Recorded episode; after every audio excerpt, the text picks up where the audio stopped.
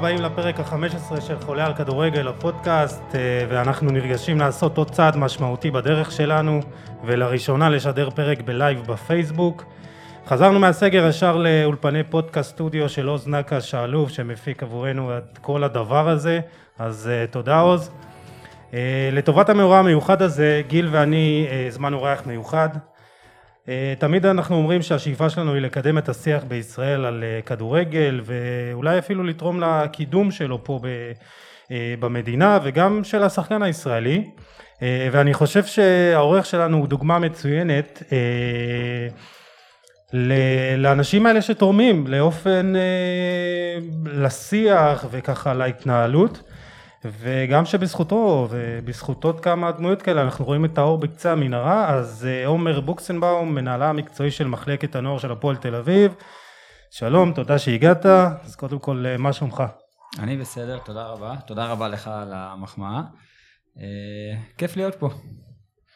תודה שהגעת גיל מה העניינים? כיף סוף סוף לחזור לפה אחרי כל התקופה הזאת שהקלטנו בזום שלעוז הייתה הרבה עבודה ככה איך לערוך לנו את, ה, את הפודקאסטים שנשמעו זוועה אז אני מקווה שלפחות עכשיו אתם שומעים אותנו טוב רואים אותנו. אה, וזהו האמת חיכינו לעומר הרבה זמן. אני אישית אה, כל כך אוהב את מה שאני רואה בנוער של הפועל תל אביב בכמה שנים האחרונות בעיקר בשנה האחרונה אם, אה, אם להיות כנים. אז עומר כיף שאתה פה. כיף שאתה תוכל להסביר לנו ככה מקרוב מהזווית שלך, איך אתה רואה את הדברים, ויאללה בוא נתחיל. אחלה, אז אה, ככה לפני שנתחיל לצלול פנימה, עומר, אנחנו נשמח קודם כל לדעת איך הדברים מתנהלים בתקופה הזאת של הקורונה, שאנחנו נכנסים מסגר, יוצאים מסגר, נכנסים לסגר, אימונים, מחלקות נוער כמעט ולא מתפקדות, כמה משחקים היו, היו העונה? ארבעה, אה, חמישה, שישה כזה? שוב, אנחנו התחלנו את הסגר הראשון בתחילת מרץ 20. אה, אנחנו קרוב לשנה. הסגר הראשון לקח משהו כמו שלושה חודשים. חזרנו ביוני לאימונים וגם בקפסולות בהתחלה עד שחזרנו לשגרה הרגילה לקח זמן. Uh, התחלנו באמת העונה, חשבנו שזהו, יצאנו לדרך חדשה, שזה מאחורינו, כי באמת אחרי הסגר הראשון הרגיש באמת שזה נגמר וזהו, זה משהו שחולף.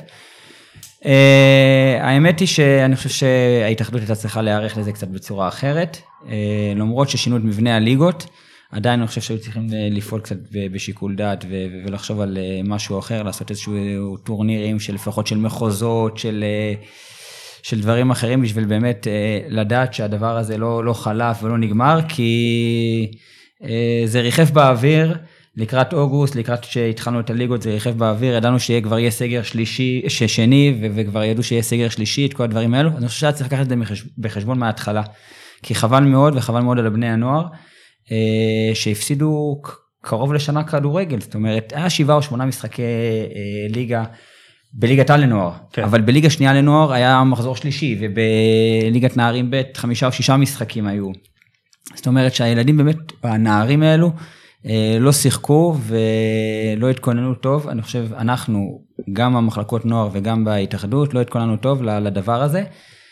לצערנו גם, גם אם היינו מתכוננים טוב, היינו יכולים להועיל רק בטיפה, זה הדבר הזה הוא, הוא גדול על כולנו, אני חושב, זה משהו עולמי. אגב, בדקתי ובמחלקות נוער בעולם, אה, גם באיטליה לצורך העניין, רק קבוצת הנוער מתאמנת ומשחקת, כל שאר המחלקה לא פועלת, כל שאר המחלקות לא פועלת. בספרד אגב עשו מחוזות, ביטלו את הליגות, עשו מחוזות, רק לפי מחוזות. באנגליה, בסגר השני בדקתי, ובאמת גם שם שינו את מבנה הליגות. אה, אני חושב שגם כאן היינו צריכים לבוא. צריך גם, גם להבין את הצד השני ולהיכנס לפרופורציות שאנחנו בתקופה מאוד מאוד בעייתית. אז ככה שאי אפשר באמת להתנהל בצורה שהיא... אה, לא, אני מסכים, אני מסכים, אבל אני חושב שמההתחלה יכלנו להגיע לזה בצורה אחרת. זאת אומרת, המבנה, ש... היה צריך לוותר השנה על הליגות. זאת אומרת, לא היה חשיבות ל... לליגות, אפשר היה לחשוב קצת על משהו אחר. תמיד אומרים שה... יש את התדמית הזה ואת הסטיגמה על הכדורגל שבנוער מחפשים ניצחונות וליגה. אז אתה יודע מה, אז יוכלו לקחת, נגיד, אתם יודעים מה, בואו נשים רגע הכל בצד, את הליגות, אין עולות, אין ירודות, אליפויות, נעשה מבנה של תחרות, אבל שלפי מחוזות, טורנירים, דברים כאלה, דברים מסוימים אחרים. יש עכשיו שגם, כבר איזה... יכלת ליצור גם שניים, שלושה משחקים בשבוע, דברים אחרים, לשתף יותר שחקנים. היה אפשר לחשוב על משהו אחר. מה, מה המשמעות אבל באמת, זה באמת, אה, זאת אומרת, כמו להפסיד שנה ל, לילד בבית ספר כאילו, ברמה לא. של ללמוד כדורגל, ברמה של כמה, כמה זה עוצר אותם ואיך אתם מתמודדים עם זה? אה, תראה, בהתחלה אני דיברתי ואמרתי שזה היה חודשיים, שלושה, ארבעה, זה לא כזה נזק. יש לפעמים שחקנים שפצועים שלושה, ארבעה חודשים, לפעמים זה עושה טוב לראות את המשחק מבחוץ, להיות בצד, לנוח קצת, הם מתאמנים נורא קשה, הם מתאמנים הרבה, לפעמים זה... ברגע שזה כבר נהפך לשנה, ואם יהיה סגר רביעי, ואם זה... אז כן, זה, השחקנים קיבלו מכה, זאת אומרת, שנה להחסיר אימונים, זה לא, לא, לא בריא ולא נכון. אז אה, מה באמת אבל- עושים עכשיו? אבל אני גם- בתקופה הזאת של הסגר. אבל אני גם חייב להגיד שהכדורגל עבר שינוי מאוד גדול. זאת אומרת, מאז הקורונה אנחנו יכולים לראות שבליגה לאומית ובליגת העל יש שינוי מאוד גדול עם המון שחקנים צעירים, מה שלא קרה בעבר. בארבע, חמש שנים האחרונות לפני זה, כמעט ולא שותפו שחקנים צעירים. נכון. ופתאום בשנה האחרונה, אתה רואה בכל קבוצה, שלושה, ארבעה שחקנים צעירים משותפים במשחק. זאת אומרת, זה גם נתן, זה גם נתן לשחקנים הצעירים האלו הזדמנות להוכיח את עצמם בקבוצה הבוגרת. הרבה מדברים על זה שיש נזק לקבוצת הנוער, יש נזק מבחינת אימונים לשחקן בנערים וזה, שזה שנה. שזה שלושה, ארבעה, חמישה חודשים, זה בסדר, לפעמים זה גם בריא יותר. אפשר להגיד אבל בעצם שאתם סוג של חלוצים בעניין הזה, זאת אומרת, ראינו עוד, אה, עוד אה, בחזרה מהקורונה בעונה שעברה, ראינו את כל אה, מה שאהבנו לקרוא לו תינוקות קלינגר, את החבורה הזאת של לייטנר אה, וכל החבר'ה האלה שפתאום עולים ומשחקים ונותנים בראש למכבי חיפה, משחק ראשון בפלייאוף העליון. אז בוא, בוא, בוא רגע, אז בוא נתחיל לדבר באמת על זה. מאיפה זה בא, מאיפה, מאיפה בא פתאום הרעיון הזה אה, להקפיץ במכה ככה חמישה, שישה שחקני נוער, ואם אתה חושב שזה, שזה קרה בדרך הנכונה, כי אנחנו רואים שהיום, כרגע לפחות אין לזה כל כך המשכיות אה, בעונה הזאת, שאתם, הקבוצה הבוגרת במאבק, במאבקי תחתית. תראה, אתה, אתה שואל שאלה נכונה ומאוד טובה. אה, אם זה קרה בדרך הנכונה, אני חושב שלא. אוקיי. אני גם אמרתי את זה מההתחלה. אה, זה קרה בגלל שבאמת, ה- התייע, התייעצו איתך על זה? זאת אומרת, בתור כן? כן, התייעצו, אבל באמת, הבעלים נורא האמינו שהחבר'ה הצעירים האלה, הם, הם- והם שחקנים מאוד מוכשרים, סופר מוכשרים, והם אמרו, ברגע שהבטחנו פלייאוף עליון, וזה גם חשיבה נכונה אגב, ברגע שהבטחנו פלייאוף עליון, אה, אין לחץ. אין לחץ, לא נזכה באליפות, הפועל תל אביב הייתה רחוקה מאוד מלזכות באליפות, אין לחץ, זה זמן טוב להריץ שחקנים צעירים, וזה נכון, אבל גם את זה צריך היה לעשות בהדרגה ובצורה יותר נכונה. אה, העלו כמה שחקנים במכה, בדיוק במשחק מול מכבי חיפה, שעוד היה לה סיכוי לזכות באליפות מול מכבי תל אביב קצת וזה. ניצחו את מכבי חיפה בסמי עופר, אז אתה יודע, זה, זה מועדון גדול גם הפועל תל אביב, אז כל דבר גם נורא מתפרש, לא כמו שמתפרש בהפועל רעננה או מכבי פתח תקווה, עושים מזה טררם גדול. אז באמת עשו מזה סיפור נורא גדול, הצעירים של הפועל תל אביב, למרות שאנחנו בתוך המועדון, אני בטח ו- ועוד כמה אנשי מקצוע, ידענו שזה הכל בסדר, זה, כולם נחתו לקרקע, גם אחרי הניצחון, ידענו שגם שאנחנו אמרנו את זה, גם אני וגם הבעלים, שבעוד שנה, אם יהיו לנו שניים שלושה שחקנים מהשישה שבעה שעלו באותה תקופה לבוגרים, יהיו שניים שלושה שיתקעו מקום ט' בהרכב של הבוגרים, אז תהיה הצלחה גדולה. ואנחנו רואים, אמנם שי אייזן קצת יצא הצידה בתקופה האחרונה, בחודש האחרון, אבל הוא שחקן הרכב, הוא שחקן משמעותי בהפועל תל אביב, כמובן כולם מדברים היום על אושר דוידה, שהוא שחקן משמעותי, אז הצלחנו עם שניים, שניים וחצי, זה בסדר, היינו רוצים עוד אחד לראות. אגב, השחקנים האלו שכרגע לא באו בפועל תל אביב והלכו להשאלה, יכולים לחזור בעוד שנתיים, שלוש, בגדול להפועל תל אביב. תן לנו כמה שחקנים. כאלה שהלכו להשאלות, שכרגע נמצאים בחוץ וצריכים לחזור. תראה, יש שחקן, את אילי תמם שהלך לראשון לציון, ואת אופק עובדיה שהלך לנס ציונה, ועכשיו שביט מזל, שכנראה היום זה יום האחרון של העברות, ילך להיות מושל בליגה לאומית, שהוא שחקן נהדר וסופר מוכשר, ו... ו... ו... יש תהליך מאוד אה, שצריך לעבור בגיל, מקבוצת הנוער לקבוצת הבוגרים. זה לפעמים לוקח שנה, לפעמים שנתיים, ולפעמים גם ארבע שנים. זאת אומרת, הרבה שחקנים לוקח להם זמן להתפתח, לפעמים מתפתחים בגיל 22, גיל 23, גיל 24, והמועדון צריך לדעת לשמור עליהם. זהו, אתה אומר, אתה אומר בעצם את התהליך הזה רואים לאורך זמן, כי נגיד באותו משחק נגד מכבי חיפה, זה היה נראה כאילו השחקנים האלה, וואלה, הם בשלים לליגת העל, בשלים לרמות הכי גבוהות, אבל ראינו שלאורך זמן זה, זה פחות הולך. מה אתה, אתה אומר את הדבר הכי מדויק, לאורך זמן זה מה שנמדד. משחק אחד, שניים, זה לא, זה לא אינדיקציה. תדע, בכדורגל אתה יכול לראות משחק, שניים ולהגיד, אל תקבל החלטות. זה הכל נמדד לאורך זמן. ולאורך זמן ידענו שזה לא יחזיק מעמד. אני ידעתי שזה לא יחזיק מעמד. קשה מאוד להחזיק עם שישה, שבעה, חמישה חבר'ה צעירים בהרכב, בטח במועדון כמו הפועל תל אביב. זה לא קורה, אה, זה לא קרה בארץ, זה גם לא קורה בעולם אגב, שמעלים שישה שחקנים ככה במכה, ישר לקבוצה הבוגרת. מכבי תל אביב לעומת זאת, יש לה קבוצת בת. שזה משהו שאנחנו, אפשר להגיד, מקנאים בדבר הזה, רוצים לעשות אותו. חשבנו כמה פעמים על איך לעשות את זה, היו כבר דיבורים, רעיונות, אנחנו עדיין על הדבר הזה, זה לא פשוט כמו שזה נראה. תן, תן איזה רעיון, איזה מועדון ככה שעלה. איזה... היה, היה לנו לפני שנה, ישבנו, לפני שהם ירדו לליגה א' עם בני לוד. ישבנו, דיברנו איתם, עלו רעיונות, עלו דברים, היו כמה רעיונות, יש כמה מועדונים שעל הפרק, לא כולם מסכימים, לא כולם אנחנו רצינו, זה גם בעיה כלכלית, זה לא פשוט, זה דבר שהוא מאוד uh, כלכלי ולא לא פשוט, בטח לסדר גודל היום של הפועל תל אביב, צריך להשקיע בזה הרבה כסף. זה גם, זה גם צריך, צריכה להיות, סליחה רגע יוסי, זה צריכה להיות בחירה בעצם, זאת אומרת של קבוצה, אה, נגיד ביתר תל אביב בת ים זה הדוגמה המושלמת, איזו קבוצה שהיא באמת, אין לה איזה שהן יומרות לעליית ליגה, קבוצה שבאמת מוכנה להקדיש את, את, את כל כולה לטובת, ה, לטובת הפרויקט הזה. כן, אה, גם ביתר תל אביב, בת ים היום, אה, הם מרוויחים מהדבר הזה, זאת אומרת, הם לא עושים את זה כי בא להם להיות נחמדים עם מכבי תל אביב. אה, יש לכל, לכל מועדון ולכל קבוצה יש את האינטרס שלה. זה ברור. את האינטרס שלו, את, לכל מועדון יש, אתה מבין? אז אנחנו צריכים למצוא את המועדון הנכון, ושוב, זה, זה הרבה כסף, זה דבר שעולה הרבה כסף. מכבי, אני חושב שהם משלמים, שוב, נותנים להם את המתקן אימונים, משלמים על המאמנים, משלמים... זה קבוצת בת לכל דבר, אתה מבין? וככה, אגב, מכבי תל אביב, אני חושב שהיא הקבוצה הראשונה שעושה את זה, לפחות ב-20 שנה או ב-15 שנים האחרונות במדינת ישראל, שזוכה באליפות עם רוב שחקני הבית שלה בסגל. זאת אומרת, הפועל באר שבע, ביתר ירושלים של גיא דמק, מכבי תל אביב של תחילת ה-2012, לא זכו עם שחקני בית, היה אחד, שניים. הם זכו בשתי האליפויות האחרונות, עם רוב מוחלט של שחקני בית, אם זה עם יונתן וגלאזר ואילון אלמוג ושירן שעדיין, מלא שחקני בית ש, שנמצאים שם, ושחר פיבן והמון, וחוזז, ו... זה רוב מוחלט שיש שם שחקני בית שנמצא, וזה בגלל התהליך הזה, כולם עברו בביתר תל אביב רמלה. הם כולם, אז היה, היום זה בת ים, אז היה ביתר תל אביב רמלה, הם כולם עברו שם, וזה תהליך נורא נכון, ש... הנה, הם קוטפים את הפירות עכשיו. אז זהו, זה מאוד uh, מתקשר לי למה שאנחנו מדברים על כל תינוקות uh, קלינגר, שבאמת אנחנו, יש לנו פה איזה מגמה של הסתכלות יותר מדי לטווח הקצר. אנחנו ממהרים מאוד להכתיר מלכים, ו, וכשמשהו לא עובד אז אנחנו, אתה יודע, יורים חיצי ביקורת וככה קוטלים שחקנים. אז uh, אתה חושב שאחת הבעיות שלנו שאנחנו באמת לא מסתכלים קדימה לטווח ארוך? קודם כל זו בעיה לא רק בכדורגל, כן. זה במדינת ישראל. הזיכרון נורא קצר, נורא אוהבים לחיות את הרגע, כמו שאתה אומר, להכתיר מלכים. זה, זה נפוץ פה נורא, זה בטח בכדורגל, אבל אני אענה לך, אני אגיד לך, כל מועדון, אוקיי? צריך שתהיה לו אה, פילוסופיה, מדיניות משלו. זאת אומרת, מה שנכון במכבי פתח תקווה או במ"ס אשדוד, לא יכול להיות נכון בהפועל תל אביב. מה שנכון בהפועל תל אביב, לא יכול להיות נכון במכבי תל אביב. אתה, אתה צריך להסתכל על המועדון שלך, ולבנות לך דרך, ודרך נכונה, בשביל התפתחות של השחקן, איך הוא צריך להתפתח, איך הוא צריך להגיע לבוגרים. והמועדון של, שלנו, הפועל תל אביב, צריך איזושהי דרך מסוימת שאתה יכול להסתכל שם, אתה יכול להסתכל שם, אבל זה לא בהכרח יהיה נכון. אתה לוקח משם קצת, משם קצת, ובונה לעצמך משהו שהוא נכון. אתה מבין? כי כולם מדברים על מחלקת נוער של מכבי פתח תקווה, או של... עכשיו, היא לא שונה ממחלקת נוער של הפועל תל אביב, זאת אומרת, אין שם שחקנים יותר מוכשרים.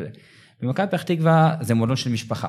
זה מועדון בלי קהל, זה מועדון שאם הוא יסיים במקום העשירי, השביעי, שישי, יש שני הפסדים, אף אחד לא ידבר, לא תקשורת, לא כלום.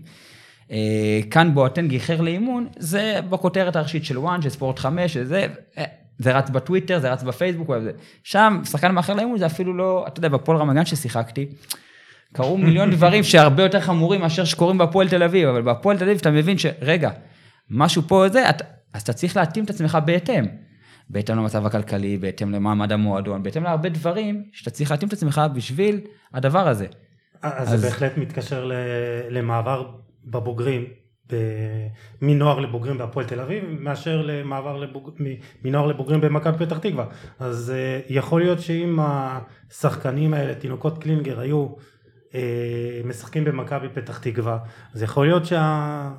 אתה יודע, הפיק שלהם עכשיו היה הרבה יותר ארוך, כי אתה יודע, ברגע שהם עושים פעולה אחת לא טובה בהפועל תל אביב, אז אתה יודע, ישר. אנחנו רואים גם, אנחנו רואים שמכבי פתח תקווה לוטשת עיניים לעבר המחלקת נוער של הפועל תל אביב. כן. אם זה ראינו את עמית מאיר, אם זה אושר דוידה בזמנו שרצו אותו, אם אתה יכול גם להתייחס ל... איך, איך אתה רואה, נגיד, שחקן כמו עמית מאיר, וואלה, גדל בהפועל תל אביב, טיפחתם אותו, וואלה, פתאום בא לוזון ולוקח אותו.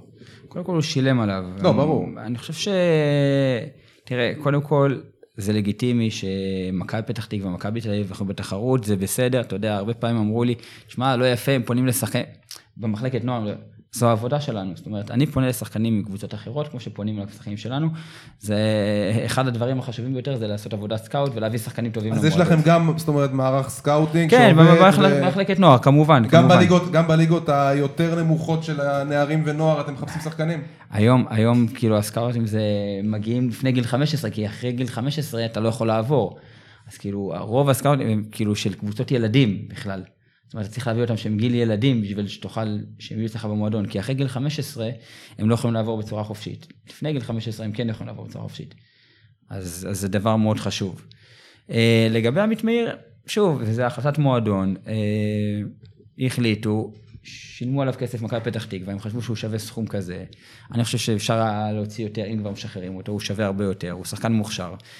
Uh, לגדול במכבי פתח תקווה, יש לזה יתרונות ויש חסרונות, כמו לגדול בהפועל תל אביב. מכבי פתח תקווה, אני שיחקתי שנתיים במכבי פתח תקווה. אני בקשר טוב עם האנשים שם, על הכיפאק, היה לי שם בסדר גמור, אין לי מילה אחת רעה להגיד, אני יכול להגיד ששיחקתי שנתיים, ובקריירה שלי, ואם הפועל תל אביב היו מציעים לי 30 אחוז שכר פחות, הייתי מוכן לעבור להפועל תל אביב. כל הקבוצה שלנו שהייתה במכבי פתח תקווה בזמנו, אני יכול להגיד שמות, אולי אתם תזכרו, אם זה אסמאעיל עמר, סולי צמח, קובי גנון. טל בן חיים שעלה מהנוער, עומר דמארי, אה, ניצן שמות דמארי. זה כן, תומר כן, בן כן, יוסף. אסי, תומר לא היה, תומר כבר היה בביתר, אבל אסי משיח, היינו קבוצה, דני פרד, היו קבוצה שכל שחקן שהיית אומר לו, הוא היה מוכן ללכת להפועל תל אביב, הוא רצה להיות בהפועל תל אביב, זאת אומרת, אתה גודל במכבי פתח תקווה, אבל אתה רוצה בסוף לשחק במועדונים הגדולים. יש ארבעה, עכשיו באר שבע נכנסו לעניינים גם עם האצטדיון החדש, אז חמישה, ארבעה, חמישה מועדונים גדולים, בואו נשים רגע את הקורונה בצד, שאתה יודע שאתה מסוכר כל הזמן בתקשורת, שאתה מגיע למשחק, גם אם זה משחק נגד הפועל רמת גן או רמת השרון, יש עשרת אלפים צופים באצטדיון, כל משחק שלך הוא שידור ישיר ו- ומתוקשר נורא, אז כיף יותר לשחק במועדון כמו הפועל תל אביב מאשר מכבי פתח תקווה. עכשיו, במכבי פתח תקווה אתה יכול למכור שחקן שהוא עושה שתי פעולות טובות. אתה בא, אתה מוכר אותו. בהפועל תל אביב, קח שחקן שעושה שתי פעולות טובות ותמכור אותו עכשיו ב-700 אלף דולר למכבי תל אביב. זה לא יעבור. רגע, אנחנו- מה, אנחנו, אנחנו עכשיו מה, מגדלים פה שחקן במחלקת נוער, עולה לנו איזה, עושה שתי הופעות טובות, ועכשיו נעביר אותו ליריבה העירונית? לא, בגלל זה אנחנו גם רואים הרבה זה יותר... לא יכול לעבור, אז מכבי פתח תקווה יכולים לקטוף את הפירות מבחינת הכנסה של כלכלית, ומועדון כמו פוטי זה קצת יותר קשה. אבל איך אתה מתמודד עם, אה, עם לחץ כזה של מועדון גדול בהקשר של שחקנים צעירים? אה, קודם כל אני יכול להגיד לך שאני המון שנים בכדורגל, מאז שאני זוכר את עצמי הגעתי כילד להפועל רמת גן וגדלתי שם ואחרי זה עברתי מספר מועדונים. רוב הקריירה שלי ורוב השנים הייתי במועדונים קטנים. הייתי במכבי הרצליה, בהפועל רמת גן רוב השנים. למה זה? בהפועל- היית שחקן מעולה. אז איך- איך זה לא... לא, הייתי הייתה שחקן- איזה אפיזודה קצרה במכבי חיפה? נכון? כן, לא הגעתי לא בגיל כך 20, לא הגעתי, לא הגעתי בשל בכלל למכבי, חיפה, הגעתי נורא צעיר ו, ולא מספיק טוב, וגם הדברים לא הסתדרו נכון. אני חושב שהייתי שחקן מצוין לקבוצות כמו הפועל רמת גן, וזה היה לי אולי קשה, אני לא חושב שהייתי מתאים לקבוצות שמתמודדות על אליפות ומועדונים גדולים. לא יודע, אני, סך הכל אני מרוצה מהקריירה, אבל אני אומר, הייתי במועדונים קטנים רוב השנים. חייתי את המועדונים הקטנים, וזה אחלה, אני נהניתי מכל שנייה. להיות במועדון גדול, עם כל הלחץ, מכל זה, הרבה יותר נעים, הרבה יותר כיף, הרבה יותר אה, מעמד אתה מקבל. אתה, אני, מה שעשיתי בהפועל רמת גן, במחלקת נוער, לא, לא היה לזה... אף אחד לא ידע. בדיוק. באת להפועל תל אביב, וכולם מדברים עליך, וכולם לטוב ולרע. לטוב, לגמרי לטוב ולרע. כן, אבל- אבל איך אתה, איך אתה אה, מלמד את השחקנים, הצעירים במיוחד, אה, לשמור על איזושהי רמה מסוימת טוב. הם עכשיו עשו משחק טוב אה, מול מכבי חיפה, אז אתה יודע, לא להסתנוור מ- מה- אני מאור אגיד- הזרקורים. אני אגיד לך משהו. כולם מסתכלים עליהם וזה. אני אגיד לך משהו. זה כמו שאתה הולך לבית ספר יסודי, אתה לומד, ובכיתה, בגבעתיים אני, זה עד כיתה ח', ובכיתה ח' אתה עובר לתיכון, כיתה ט'. כבר המנהלת אין לה השפעה, כאילו, ה- היא כבר לא, זהו, היא עשתה את שלה כיתה, אני במחלקת נוער עושה את שלי על זה, בבוגרים, עכשיו יש להם התמודדות, היה משה סיני בזמנו, ניר קלינגר, הם צריכים עכשיו להתמודד מול החבר'ה הצעירים האלו, אני כבר, הם קפצו לבוגרים, הם שם, בהפועל תל אביב הבוגרים כאן, המחלקת נוער כאן, זהו, זה, זה, זו הממלכה שלנו, וזו הממלכה ש... עכשיו שוב, זה מועדון אחד, ואני בקשר עם הבעלים והכל, אבל הם כבר שייכים לקבוצה הבוגרת, זאת אומרת, אני, יש לי את העבודה שלי במחלקת נוער, ו- וברגע שהם עולים לבוגרים, זה לא ש... זה לא שאני לא רואה, אני רואה הכל, אבל כבר הם בפיקוח של המאמן של הבוגרים, ושל המנהל המקצועי שהיה בבוגרים, ושל העוזר מאמן שם. הם יותר צריכים להחליף את הקצב מול השחקנים איך- הצעירים האלה. איך בונים את ה... אז בוא נגיד ככה, בוא נשאל אותך ככה. מה אתה עושה מבחינה מנטלית במועדון, במחלקת הנוער, כדי ששחקנים יהיו הרבה יותר יציבים, ישמרו על, אתה יודע, ככה, הרבה יותר יציבים רגשית וחזקים מנטלית. בוא נגיד. הכי פשוט. אז זה- זה מאוד פשוט, תראה, בכל קבוצות הנערים ובקבוצת הנוער יש לנו מאמן מנטלי. שעבד איתנו פסיכולוג ספורט במשך שלוש שנים, אה, בחור נהדר שהשנה הוא עזב בגלל איזשהו מקום עבודה אחר, עזב, אה, בחור שאני מאוד מעריך ואנחנו בקשר איתו, ויצרנו מחלקה שלמה של מאמנים מנטליים במחלקת נוער, זאת אומרת, היום במחלקת נוער של הפועל תל אביב, יש מאמן... חשוב לדעת, זה בתשלום? אז ככה, המאמן של קבוצת הנוער בתשלום. שאר המאמנים מנטליים הם לא בתשלום, זה חבר'ה שסיימו לימודים ועושים אצלנו, אתה יודע, זה... סטאז'רים. סטאז'רים, באים, מקבלים חשיפה בהפועל תל אביב, הם עובדים בהפועל תל אביב, זה יוצא ווין ווין, אתה מבין? לנו זה מאוד חשוב, להם זה מאוד חשוב, זה תחילת דרכם, הם עובדים עם בני נוער, הם מקבלים ניסיון, הם גם באים למועדון כמו הפועל תל אביב. ואני יכול להגיד משהו, שגם, זה עוד משהו של מועדון גדול, נורא היה קל לי ליצור את זה, כי להפועל תל אביב יש המון ביקוש, רוצים להיות בהפועל תל אביב המון אנשים. בהפועל רמת גן, שזה מועדון שאני אוהד ואוהב מאוד, היה פחות ביקוש לאנשים להגיע, למרות שהצלחתי גם שם להביא הרבה אנשים, אבל עדיין פחות ביקוש היה להגיע. גם זה קל מאוד ליצור בהפועל תל אביב, ויצרנו מחלקות שלמות של מחלקת סקאוט, של מחלקת אנליסטים, של מחלקת מאמנים מנטליים, בהתנדבות, כאילו זאת אומרת שאנשים שבאים, שמים לימודים של עכשיו של אנליסטים, עושים קורס אצל אה, דן רומן או אצל אורי קופר, או לא משנה איפה. שנינו פה עברנו הנה. אוקיי. אז הם באים אלינו תוך כדי הקורס, והם, אתה יודע, מקבלים, באים, בואו, תהיה נערים, ב', תהיה אנליסט שלהם, אז הם במשך שנה באים, עושים לנו וידאו, עורכים דברים, מביאים נתונים, מביא... אז זה דברים מאוד חשובים שאתה יכול ליצור בהפועל תל אביב, שזה נורא קל. אז זהו, כאילו, מעניין אותי לדעת, אתה מדבר פה באמת עם המון תשוקה ל- לדבר הזה שאתה עושה, ובאמת אתה עושה עבודה מדהימה.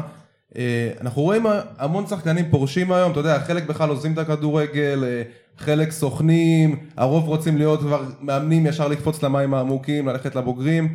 אתה החלטת ללכת על נוער, אה, מה, מה היה ה vision שלך? בעצם התחלת באמת בקטן, כמו, ש, כמו שסיפרת, בהפועל רמת גן, במועדון נעוריך, אחרי זה באת להפועל תל אביב, קפצת על ההזדמנות, מה היה ה vision שלך כשהגעת להפועל תל אביב, וכשהגעת, זאת אומרת, מה ראית שם, שאתה רוצה לשנות? אני אגיד לך, קודם כל, כל כולי כדורגל, זאת אומרת, מי שמכיר אותי, יודע שאני מאוד אוהב את הדבר הזה, ו... קיצור, אתה חולה על כדורגל כמוהו. לגמרי, לגמרי, כן. כמו העמוד, חולה על כדורגל, אני באמת, אה, אה, תמיד ידעתי שאני רוצה לעסוק בכדורגל אחרי הקריירה שלי כשחקן. ובתחילת דרכי הייתי בטוח שאני ארצה לאמן. זאת אומרת, בגיל 22, 3, 4, 5 הייתי בטוח... דווקא לקראת סוף הקריירה, אה, עניין אותי נורא, כמו שאתם אמרתם, לשנות, שיח, זה, זה, עניין אותי נורא להגיע למקום שאני יכול לשנות, להיות בתפקיד שאפשר לשנות דברים בכדורגל הישראלי. והאמנתי שהשינוי צריך לה, להגיע אה, דווקא במחלקות הנוער, זאת אומרת, עם בני נוער, לבוא לעבוד עם החבר'ה הצעירים. מה שהרבה אנשים לא מבינים בכדורגל הישראלי. לעבוד עם הרבה חבר'ה צעירים, ובאמת, כשפרשתי, נפצעתי כזה זה, הייתי קצת מבולבל, נתנו לי לאמן את הבוגרים של הפועל רמת גן, אימנתי איזה שלושה שבועות הבוגרים של הפועל רמת גן, אבל ידעתי שאני לא שם, כאילו גם לא הייתי מוכן, לא נפשית, לא מקצועית, לא הייתי מוכן לזה. ואז היית עוזר מאמן של... אה, לא, זה. סתם אה, איכשהו יצא בתקשורת וזה שאני עוזר מאמן, אבל אף פעם לא הייתי עוזר מאמן. אה, מה שעשיתי, נפצעתי באוקטובר, סוף אוקטובר, נובמבר פרשתי, ועד סוף החוזה שלי שהיה הסתיים במאי, כשהחלטתי שאני פורש, בחצי שנה הזאת הלכתי ולמדתי את המקצוע של ניהול מקצועי. זאת אומרת, גם קצת התלוויתי לאמנון רז, שהוא אגדה. כן. יש לנו, יש לנו. פה בארץ, עכשיו, עכשיו התחילו את הקטע הזה של קורס של מנהל מקצועי. כן, אין, אין, אין משהו, היה איזשהו, היה השתלמויות והיה קורס אני חושב, אבל אני כבר עשיתי את הקורס עם מאמנים והקורס כבר נהייתי מנהל מקצועי, אז לא, לא עשיתי את הקורס של הניהול המקצועי. אה, עכשיו אני בקורס פרו אגב. אז בחצי שנה הזאת התלוויתי לאמנון רז שהיה מנהל המקצועי בהפועל רמת גן, הלכתי, למדתי, נפגשתי עם כל מיני מנהלים מקצועיים בארץ, אם זה אפילו עם מכבי תל אביב, עם הפועל תל אביב, עם כל מיני מנהלים מקצועיים, אפילו במקומות קצת יותר כאילו, ביתר רמת גן, שאלתי את המנהל המקצועי קצת שאלות, בכל מקום. אה, כמו שאתה אומר, ב vision חשבתי על משהו אחר, באתי למציאות אחרת לגמרי, זאת אומרת, התעסקות עם למה הדגל של הקרן קרוע ואין כדורים מספיק לטרום א', ולך ת- ת- תביא, אה, ת- למה אין חובש לילדים א' במשחק של נגד, מה, התעסקות שהיא לוגיסטיקה. הכל, בדיוק חוץ מהעניין המקצועי ולשנות. אבל לא, באמת, נורא, נורא היה לי חשוב לשנות ולעשות דברים בצורה אחרת. אני חושב שבהתחלה גם באתי ובשנה הראשונה אה, לא, לא הייתי מספיק טוב, אבל הדברים... איך- ה- איך זה בא לידי ביטוי לא מספיק טוב, זאת אומרת, בתור מנהל מקצועי? קודם כל, אתה יודע, אתה... זה מצחיק, אתה מסיים קריירה של כדורגלן, אבל אתה לא יודע לאמן ילדים ב'. אם הייתי צריך להעביר אימון בוגרים באותו רגע שסיימתי קריירה של כדורגלן, לא היה לי בעיה, כי 15 שנה אתה מסיים קריירה בבוגרים, להעביר אימון בבוגרים, אוקיי, ראית עכשיו את רוני לוי אימן אותך, אימן אותך פרדי דוד, אימן אותך אלי כהן, בוא תעביר לוקח אימון. מכל דבר לא, אה, אתה- זה מה שעשית עכשיו 15 שנה רצוף, כל יום, זאת אומרת אימון בוגרים. פתאום ילדים ב', רגע, השטחים לא אותם שטחים, הגדלים לא אותם גדלים, האימון לא אותו גודל, העצימות, הדברים. הנפש של הילדים, לא... אה, כן, וגם החשיבה שלי הייתה שונה ממה שהיא לא התאימה את עצמה למחלקת נוער. ולמדתי תוך כדי בשנה הראשונה, ובשנה הראשונה באמת אה, לא הייתי מספיק טוב, אבל גם הדברים החשובים שלי, הם, הם, הם אלו הדברים באמת שעשו את השינוי, שזה גם אפשר להגיד שהשפעתי המון לטובה, זאת אומרת, השפה. היה לי חשוב מאוד שמאמנים ידברו בצורה נורא מכבדת לשחקנים.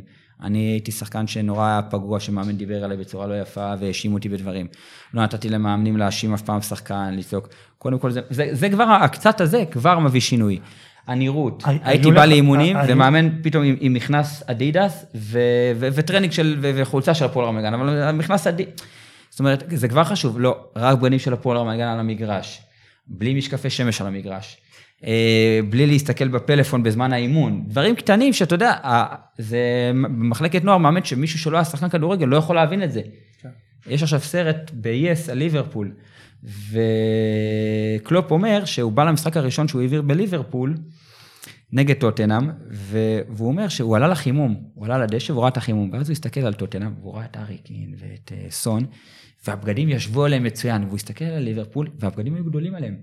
ולמחרת הוא, הוא עשה פגישה עם הצוות ואמר שהוא רוצה, שזה, שזה, שכבר 1-0 לטוטנאם, שעוד לא התחלנו את המשחק, התחלנו את המשחק בפיגור, שהוא רוצה לשנות את זה. אתה יודע, הדברים האלה הם מאוד חשובים בכדורגל, זה דברים שאנחנו לא שמים לב אליהם, הקטנים האלה הם כל כך גדולים ומשמעותיים. אז סוג של צבא קטן עשית לך בעצם. אה, צבא, אתה מגדיר את זה צבא, נתקלת אני מגדיר את זה ב- מקצוענות. לא. נתקלת בהתנגדויות? כן, בטח. קודם כל, מה? תספר איזה משהו. אתם, אתה יודע, מחלקת נוער, או זה, זה, זה יש, יש המון פוליטיקה.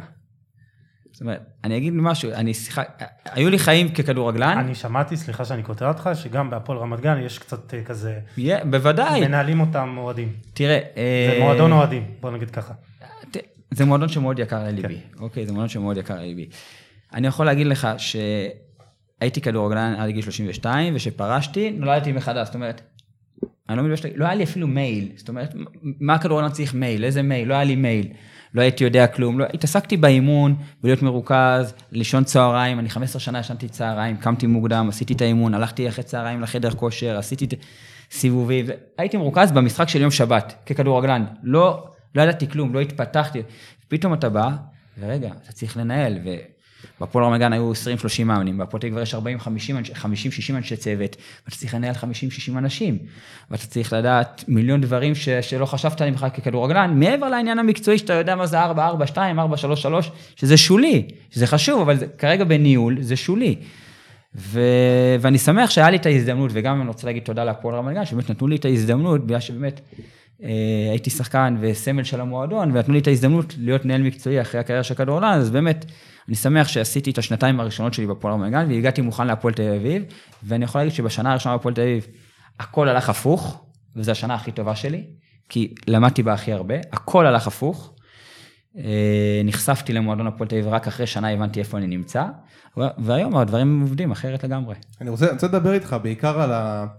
אנחנו, הקושי הגדול, ב, אחד הקשיים הגדולים, זאת אומרת, בלהתעסק עם אה, ילדים, עם נוער, אה, זה כל מה שקשור למסביב, כל מה שקשור, ל, כל מה שקשור להורים. אה, איך אתה מתמודד עם זה בעצם, עם הורים ש, שלחוצים, שהילד לא משחק, יכול אפילו לגלוש אפילו לפעמים, שלא נדע, לפסים אלימים, נתקלת בדברים כאלה? בוודאי. זה גם כן. משהו שהיה חלק מהשינוי הזה שרצית לעשות? כן, אה, אני יכול להגיד לכם ששבוע שעבר קיבלתי טלפון מגילי ורמוט, ונפגשנו, והוא אמר לי שהוא מאוד אה, רוצה גם, חושב על שינוי, ולבוא ולעבוד עם בני נוער, ול- ולנהל מחלקת נוער, והוא שאל אותי. והוא אמר לי אה, מה אני חושב על זה. אחד הדברים שאמרתי לו, שמע, אתה צריך לדעת שאתה עכשיו, אם אתה הולך לנהל מחלקת נוער, ייכנס סורש של אבא של שחקן מנערים ג' ויגיד לך, עם כל הכבוד, אני מבין כדורגל לא פחות ממך, והילד שלי צריך לשחק. כי פה כל אחד הוא וכן, ו- ו- גוארדיולה. ו- ו- ומכל זה שגילי ורמוט רצו, אה, אתה יודע, אתה מגיע ופתאום בא אנשים ולא מכבדים בכלל אותך, ואומרים לך דברים, והרבה פעמים, כמו שאתה אומר, מאיימים, צועקים, הורדת לילד שלי ביטחון, ואתה אתה חווה במחלקת נוער רגעים לא פשוטים. רוב הזמן, רוב הזמן אתה, אתה חווה דברים מאוד קשוחים. אה, לראות גם בשבת, סתם, אפילו שכל הקבוצות, נוער, נערים, כולם ניצחו, עדיין אתה רואה את הילד ששיחק שתי דקות, או את הילד שלא שיחק, או את זה, יוצא בוכה מהמגרש, ואבא שלו עושה לך פרצופים, והם באים ביום ראשון, הוא לא שיחק, וקומבינות ודברים, כי מי שלא משחק אומר ישר קומבינות. נורא קל, זהו, תמיד, תמיד קופץ הקטע הזה של הקומבינות, של קל, הפרוטקציות במחלקת נוער. כי זה נורא קל, אני יכול אני, להגיד... אני אישית לא מאמין בזה, אני לא מאמין שמאמן ישים לעצמו מקל בגלגלים כאילו, וישים אין. איזה, זה, זה, זה, אתה חושב שזה קיים עדיין? אני, לפחות אני, אצלכם? אני, אני יודע בוודאות שאצלנו המקום נקי לחלוטין, הרבה בזכות הבעלים שעזרו לי בקטע הזה, ואיציק ניסנוב נתן לי תמיכה מלאה.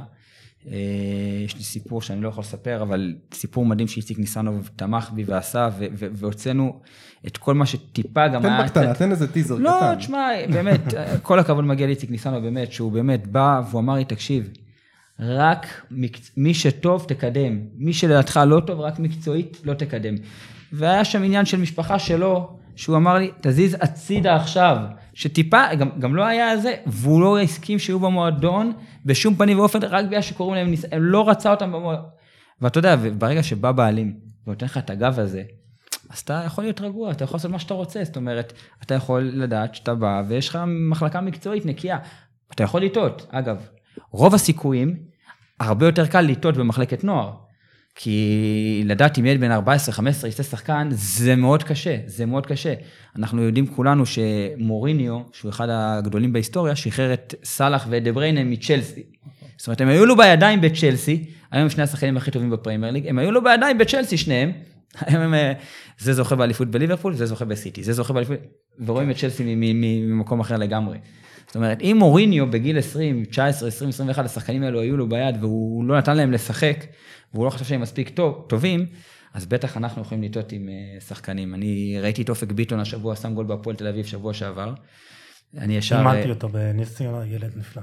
שחקן, שחקן מעולה, דרך אגב. אז, אז, אז, אז אני לא הכרתי אותו עד השנה. אני חייב להגיד שלא הכרתי אותו.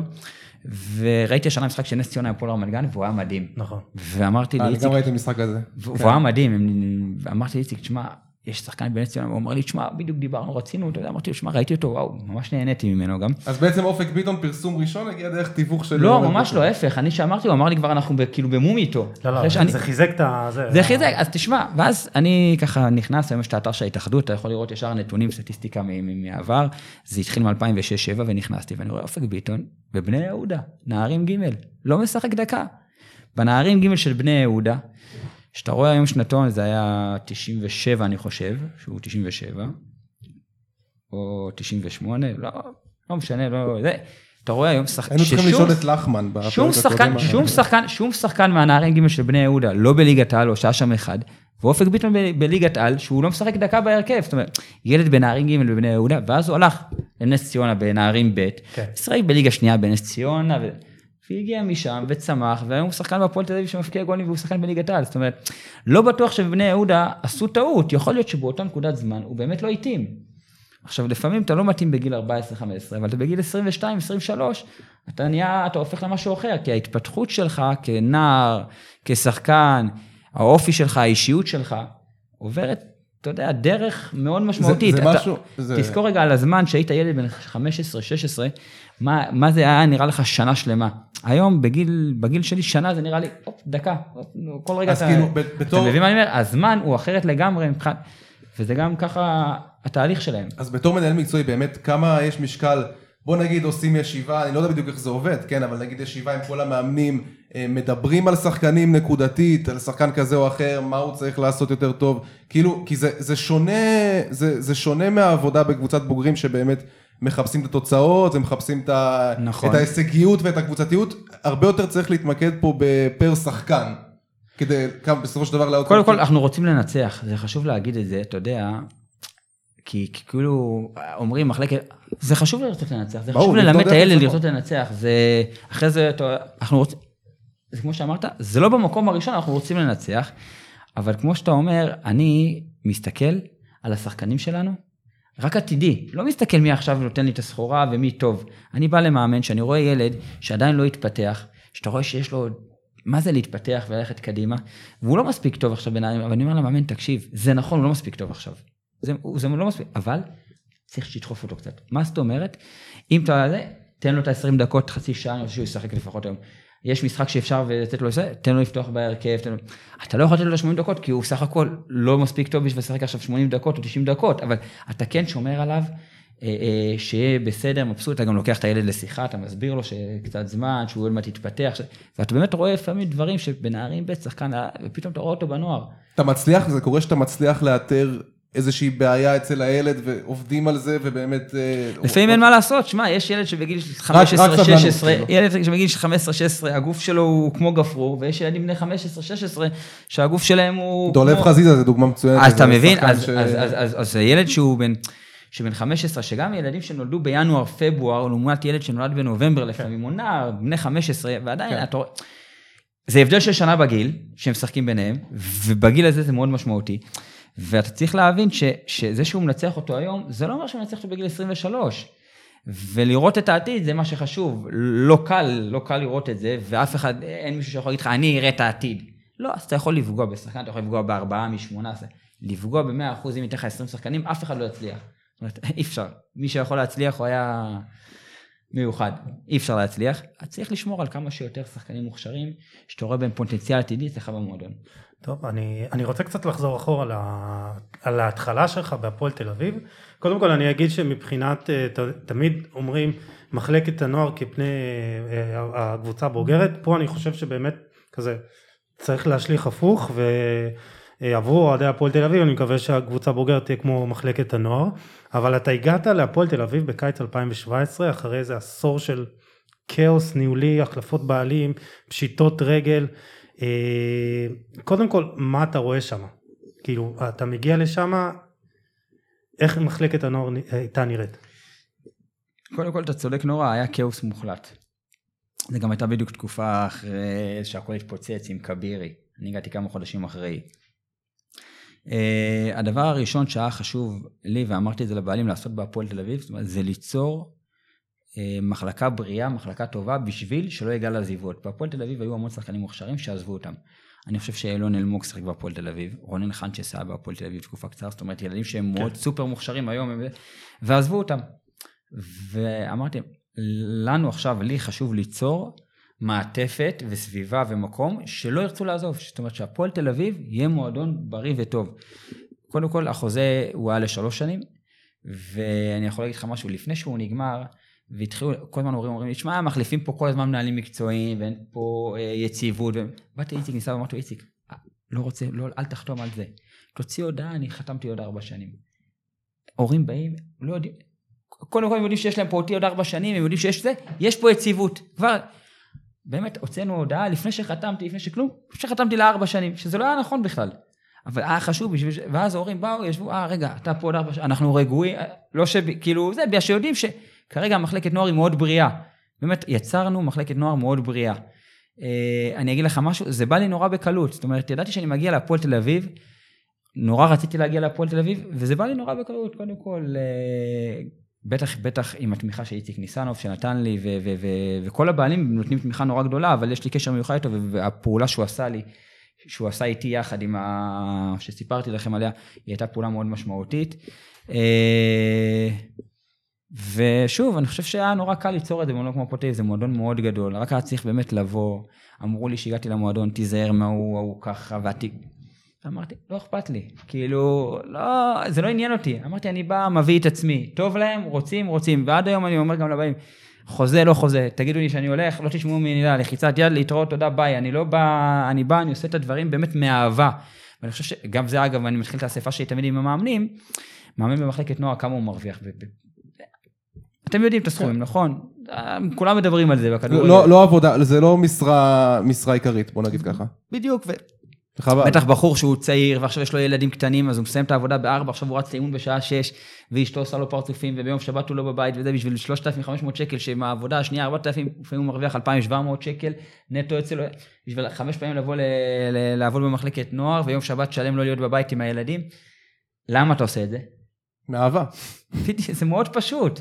עושים את זה מאהבה, וזה מה שאני עושה, שאתה עושה דברים בצ...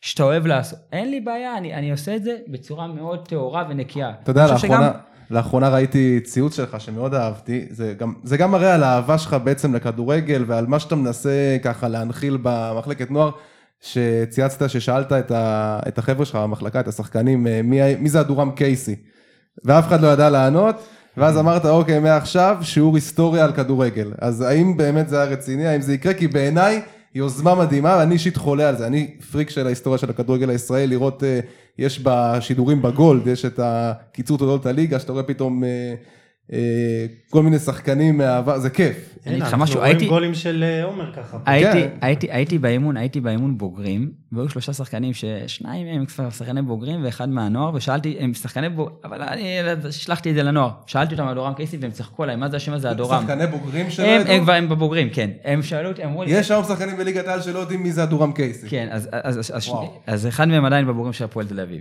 אה, הם, הם אמרו לי כאילו, מה זה השם הזה אדורם? ואז למחרת או יומיים אחרי נפגשתי עם אורי אוזן, והוא אמר לי, מה, איך זה יכול להיות שהם לא יודעים? אמרתי, "לא." ובדיוק בא השוער של הנוער לקחת ציוד, משהו, לא יודע, הלך לעשות את זה, נפגשנו איתו ו- ואמרתי לו, ליאור, בוא רגע, אני אשאל אותך ש- על שלושה שמות, אם אתה, תגיד לי אם אתה מכיר.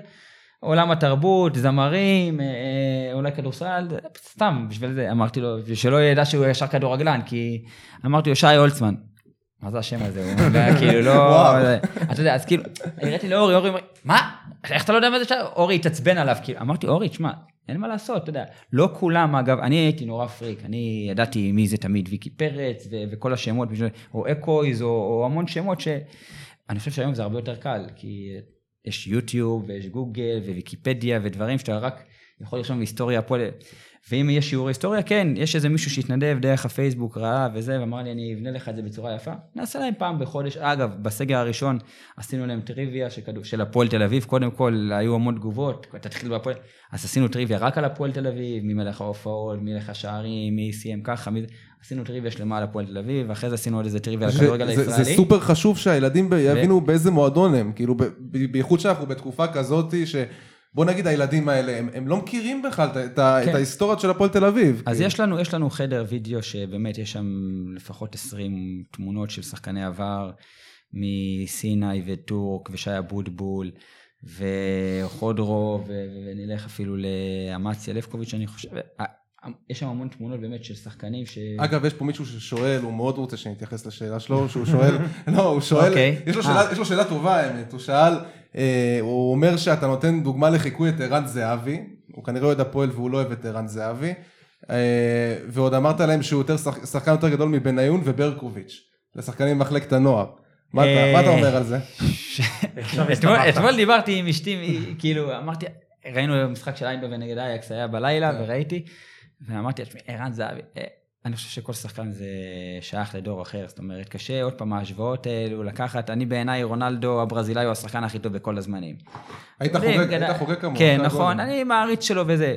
אני חושב שמבחינת מספרים אי אפשר להתווכח עם מה שערן זהבי עושה, גם בנבחרת, גם בסין, גם בישראל, מה שהוא עשה. הוא המציא את עצמו מחדש, אנשים לא יודעים, הוא התחיל כקשר אחורי 50-50, נכון.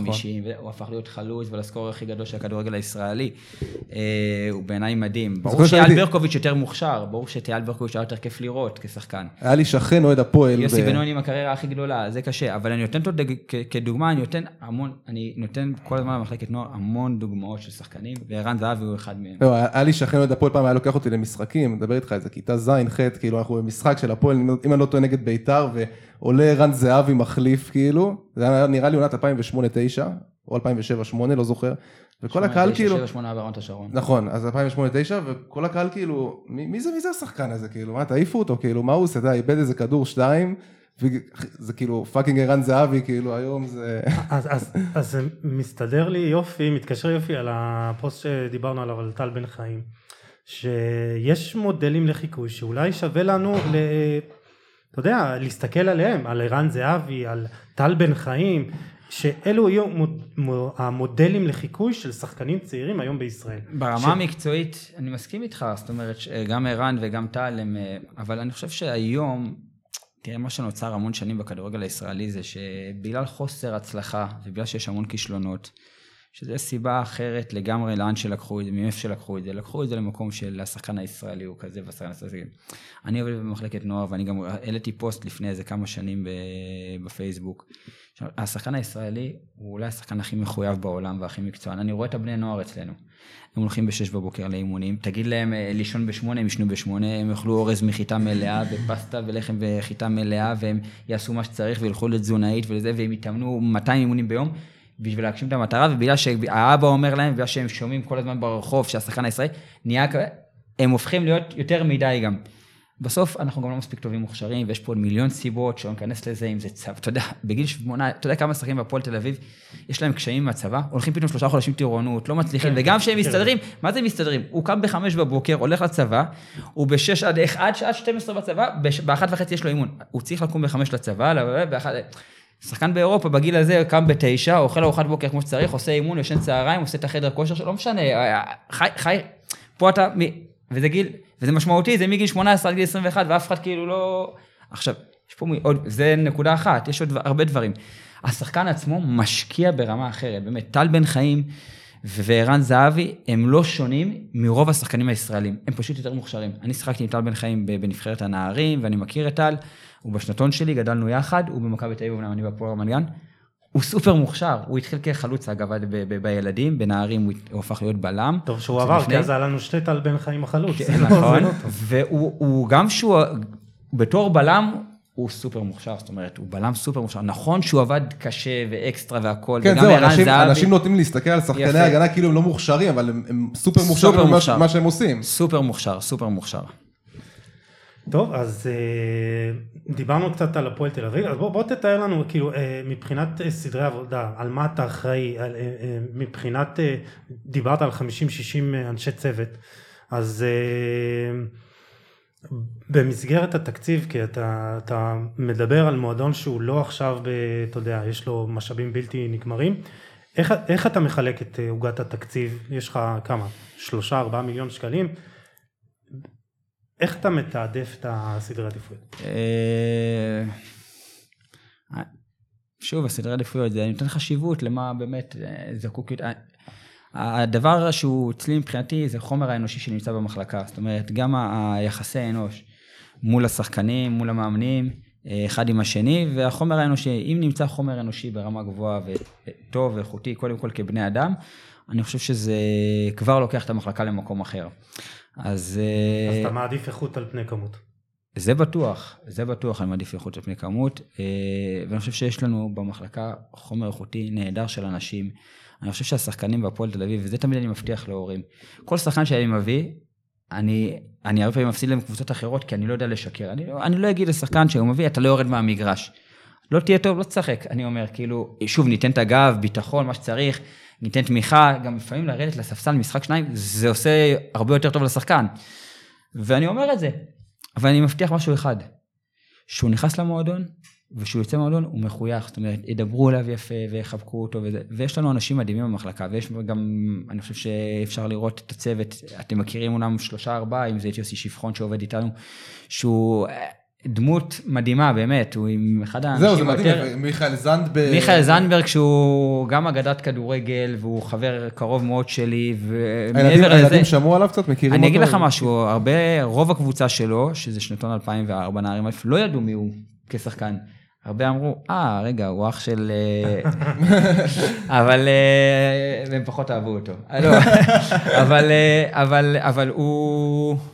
כן, לא ידעו מי הוא, אבל הוא... שוב, מעבר לזה שהוא שחקן גדול היה, והוא חבר, הוא, הוא בן אדם מדהים, זאת אומרת, הוא חומר אנושי כן, נהדר כן, למחלקה, הוא מדבר לילדים, הוא, יש לו מלא תשוקה, ו, ויש את אורי בנוער, ויש לנו גם מאמנים שאתם לא מכירים שמות, למשל את אייל וקובי ברו שעובד במחלקה כבר קרוב ל-20 שנה, ו, ו, ויש המון חבר'ה שעובדים, ואת אסף גרנשטיין וצחי כץ, והחומר האנושי, המאמנים בהפועל תל אביב, נורא נהנים לבוא לעבוד בהפועל תל אביב. אז, אז, אז אם אתה אומר שהשחקן הישראלי הוא מוכשר, ויש אצלך אה, המאמנים שלנו הם מוכשרים. איפה, איפה טמונה הבעיה שלנו?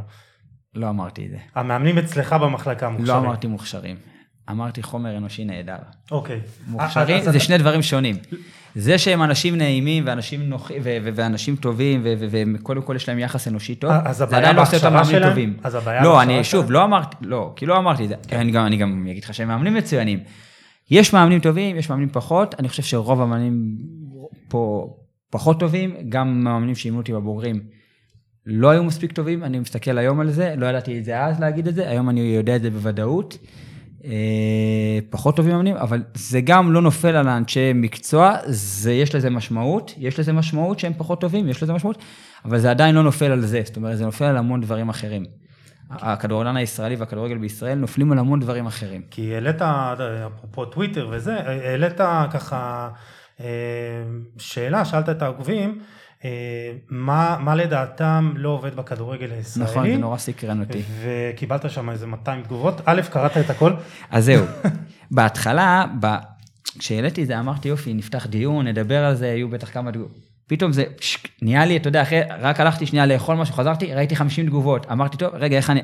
לא אוכל, לא, לא, או, עוד 100 תגובות. נהיה איזשהו 200 תגובות שם, אז לא יכלתי לענות לאחד אחד וזה. אבל אחרי זה עברתי, כן, בערב ולמחרת ישבתי, קראתי את כל התגובות, את כל התגובות, קראתי, ורשמתי בסוף, אם ראית את התגובה שלי בסוף, שרשמתי, שאתה שמח אה, כן, שכי... לנהל שבחרת. נכון, כי זה הרבה, הרבה, הרבה, כולם דיברו על המחלקת נוער ועל זה שזה מתחיל מגיל צעיר, זה הרבה שם, זה הרבה שם. כמובן שיש עוד המון דברים. אתה יודע, אני חלק קטן בזה, אבל יש פה המון דברים. נתתי לדוגמה של הצבא, ואת התרבות במדינה, ומתקנים, ותשתיות, ומזג אוויר, וזה זה מאוד חשוב הדברים האלה שאנחנו שמים לב. ו... מה, מה בשליטה שלנו עכשיו מבחינת, אה, אתה יודע, אנחנו לא, אין לנו עכשיו כסף אה, כמו, כמו חול, איפה, מה הדברים הקריטיים יש לך עכשיו? כסף, אתה פשוט לא משקיע אותו שם, זה לא... גם, כי, כי זה, זה פחות נחוץ. תשמע, אתה במדינה, במזרח תיכון, עם מדינות שסובבות אותך, שיותר יותר חשוב הביטחון, בצדק, מה, אתה מבין? אבל, אבל מבחינת אה, עכשיו, מהכלים שיש לנו היום, מה לפי דעתך אה, אנחנו יכולים לעשות אחרת? הרבה דברים. תראה, אני לא חושב שלברזיל, או ניגריה, או מקומות כאלה, יש דברים יותר טובים. מאיתנו. הם יותר מוכשרים, נקודה. יפה. יותר טובים בכדורגל. זאת- זאת אומרת, אתה יודע, אני לא יכול להסביר את זה, אבל יש, יש משהו שהוא מולד, ש... ואין מה לעשות, אנחנו פחות מוכשרים בכדורגל גם, אוקיי. צריך להגיד. גם, בנוסף לגנטיקה, שכמובן האפריקאים יש להם גנטיקה מדהימה, ואנחנו יודעים את זה, הרי בגמר של 100 מטר באולימפיאדה, לא נראה אצן לבן, ואם נראה, הוא לא יזכה כנראה בגמר, נכון? כי הגנטיקה של האפריקאים הם יותר... ויש יש דברים שאתה, שהם מולדים, שקשה מאוד לשנות אותם. אבל דווקא אנחנו רואים שהשחקן הישראלי הוא יחסית מאוד טכני, אבל כל הזמן אנחנו שומעים בוא נשפר את הפיזיות ובוא נהיה בוא אני אגיד לך משהו, אינטנסיביים." והשחקן האתיופי לא טכני? אני לא- לא, אני לא יודע. תחשוב רגע על אתה יודע השחקנים. אני, שאני, שוב, רוב השחקנים האתיופים שגם אתה שיחקתי יודע, איתם, בדרך כלל הסטיגמה על שחקנים אפריקאים, שיש שם איזושהי לקות בטכניקה. לא, לא, אני שיחקתי עם סתם, עם דני פרדה, הוא השחקן, בחדר הזה, אם היינו מכניסים עכשיו עשרה שחקנים והוא עם הכדור, הוא עובר את כולם. גדי קינדה, אה, אני אומר לך, שחקנים מדהימים, מדהימים, מדהימים, ואתיופיה זו מדינה של, אני חושב, 80 מיליון תושבים, אתיופיה. פעם שמעת על נבחרת אתיופיה בכדורגל? אז זהו, הם לא שאתה- כדורגל. לא, לא לא, דיברנו כאילו- אפרופו זה, אה, זה והם מאוד מוכשרים, זה מזרח אפריקה, נכון? אה, כן. אז דיברנו עם לחמן אפרופו ב... לפני שני פרקים, שאלנו אותו בדיוק את השאלה הזאתי, למה במזרח אה, אפריקה הכדורגל לא מפותח כמו במערב ובצפון וזה, והוא אמר שזה את האמת אה, אה, בגלל שהבריטים פחות הגיעו לשם, אז יש, יש פחות השפעה של כדורגל, אז קיבלת פה טיפ אה, מ... מומחה. לכדורגל, כן, באפריקה. בוא נדבר, בוא נדבר רגע על ההווה, האמת, מעניין אותי לשמוע התייחסות שלך לכמה שחקנים. אה, קודם כל לשאול אותך, האם אתה מלווה את השחקנים האלה גם אחרי שהם עולים לבוגרים, וזה מתקשר לי לשאלה על שחקן כמו רז שלמה, שבנוער באמת היה הבטחה גדולה, הוא עדיין הבטחה גדולה, אה, ואנחנו רואים שהוא באמת אוכל כל כך הרבה חרא מהקהל, אה, וזה לא פשוט. ואיך אתה, אתה, אתה, יש, אתה משחק פה תפקיד בקטע של לתמוך בו, לעזור לו, איך זה. בא לידי ביטוי? תראה, יחסית עבדתי עם רז לא, לא הרבה, שנה וקצת, כאילו שנה אחת הוא היה איתנו, ושנה שהוא כבר היה אחרי גיל, הוא היה ממש בבוגרים, הוא ירד רק למשחקי גביע אגב, וזכינו בסוף גם בגביע, הרבה בזכותו.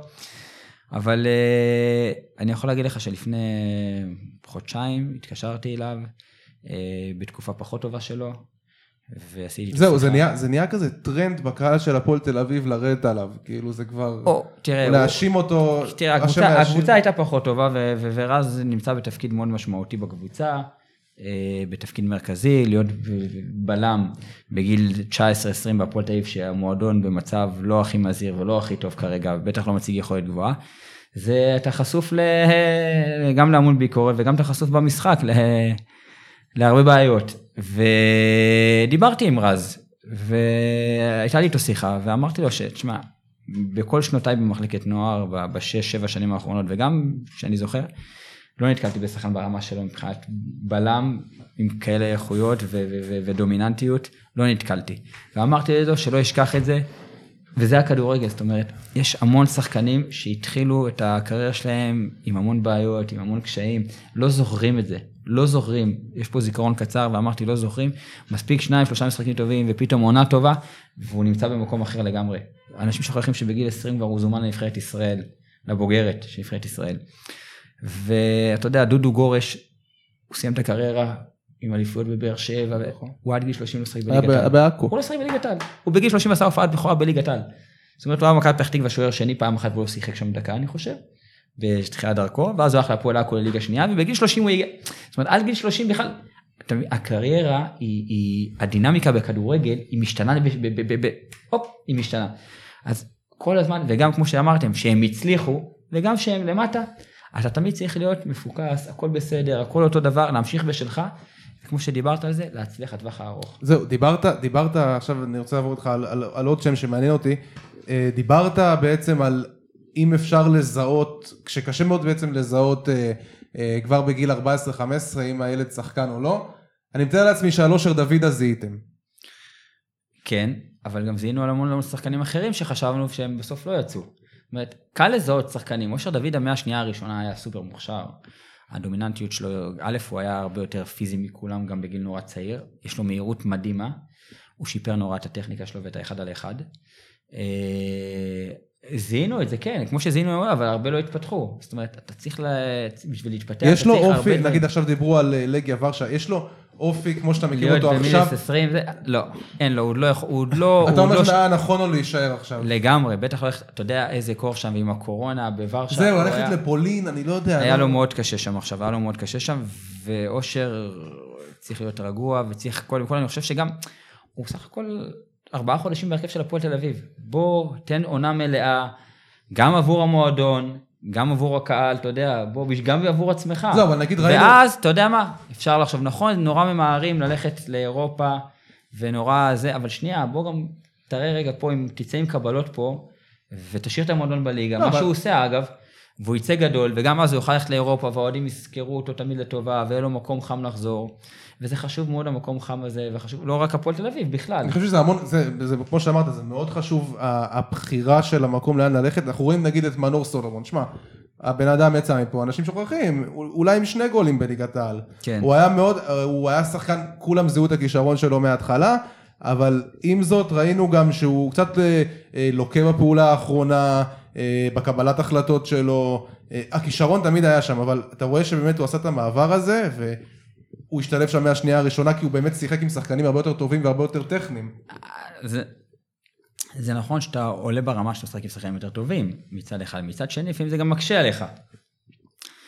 מנור, באמת, דברים הסתדרו. כדורגל, אתה יודע, אני יכול לקחת מיליון דוגמאות כששחקנים כמו מנור ולהראות לך איך דברים לא הסתדרו ואיך הם כן הסתדרו. זה, יש דברים הדינמיקה וזה, ודברים שצריכים באמת להסתדר. אז אתה אומר ש- ליד. אני חושב שאושר, אני גם אה, דיברתי עם האנשים שסובבים אותו, לא דיברתי איתו על נושא העזיבה, הייתה לי איתו שיחה אחרת, אבל על האנשים שסובבים איתו דיברתי ואמרתי להם שוב, גם בשביל אושר עצמו יותר נכון עכשיו להישאר בארץ.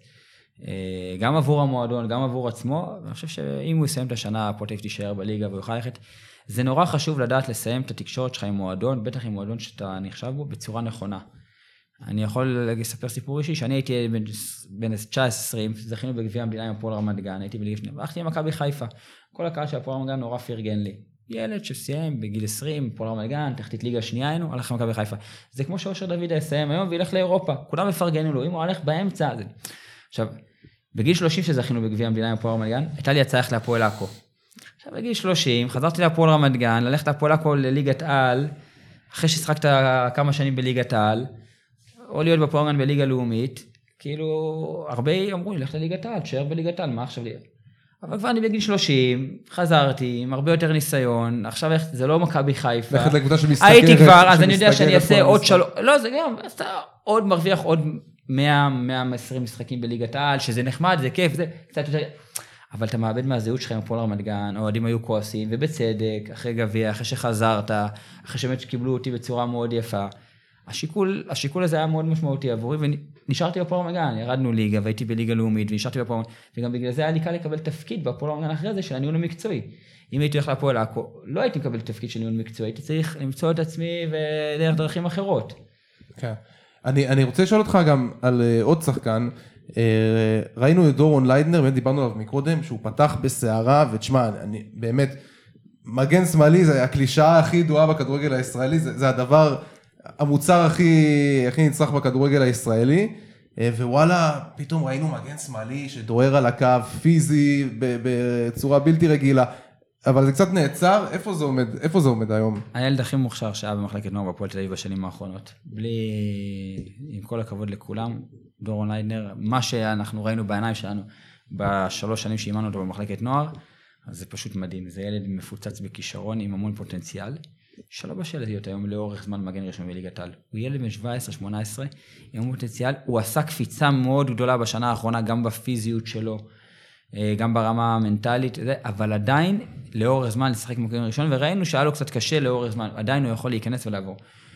הוא בצורה נכונה צריך לעבוד איתו, והוא יהיה המגן הראשון של הפועל תל אביב בעוד שנה-שנתיים בקלות, והוא יהיה מגן של נבחרת ישראל, והפוטנציאל שלו צריך להיות במקום, כאילו, באחת הליגות חושב- הבכירות בעולם. אין לי ספק, לא אומר שבאחת אחד המועדונים הגדולים בעולם, אבל באחת הליגות, בטוח. ואתה חושב שנכון לו כרגע להיות הוא- מושאל לקבוצה יותר קטנה, לקבל דקות משחק? אני אמרתי את שלי בתחילת השנה, אחרי שכולם באמת היו סביבו ואמרו וואו וואו, אני ידעתי שאמרתי את שלי, אבל אנשים אחרים מקבלים החלטות בבוגרים, זה בסדר. מה שלך? אני חשבתי שהוא, אני חושב שדורון ליינר היה צריך השנה לשחק בליגה לאומית, אה, ללכת, למרות שהוא עדיין שנה שנייה נוער, זאת אומרת, הוא יכול לשחק בנוער, הוא שנה הבאה יכול לשחק בנוער, כחריג גיל.